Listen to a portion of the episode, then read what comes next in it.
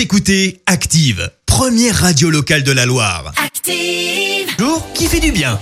Ce matin, on s'intéresse au beau geste de Bernie Sanders. Et oui, le sénateur américain a levé 1 800 000 dollars. Comment Et bah, grâce à sa fameuse photo, euh, Bernie Sanders recroquevillé sur lui-même avec des moufles. Ça s'est passé lors de l'investiture de Joe Biden le 20 janvier dernier. Seulement voilà, la photo est devenue virale et elle a surtout été détournée. On vous en a d'ailleurs parlé dans la minute hashtag. On le voit sur le canapé du générique de Friends, à côté de Deadpool, sur des pochettes d'albums. Bref, euh, depuis, ce sont carrément des pulls et des t-shirts et des produits dérivés qui ont été mis en vente sur son site dès le 21 janvier dernier. Et ça a super bien marché. Mais pas question pour autant pour le sénateur et ancien candidat à la présidentielle de garder cet argent. Et pour cause, il va reverser cette somme au Vermont où il est élu pour l'association Meals on Wheels euh, qui distribue des repas aux personnes âgées et handicapées. L'association Chill Foundation euh, devrait également euh, avoir une partie des dons.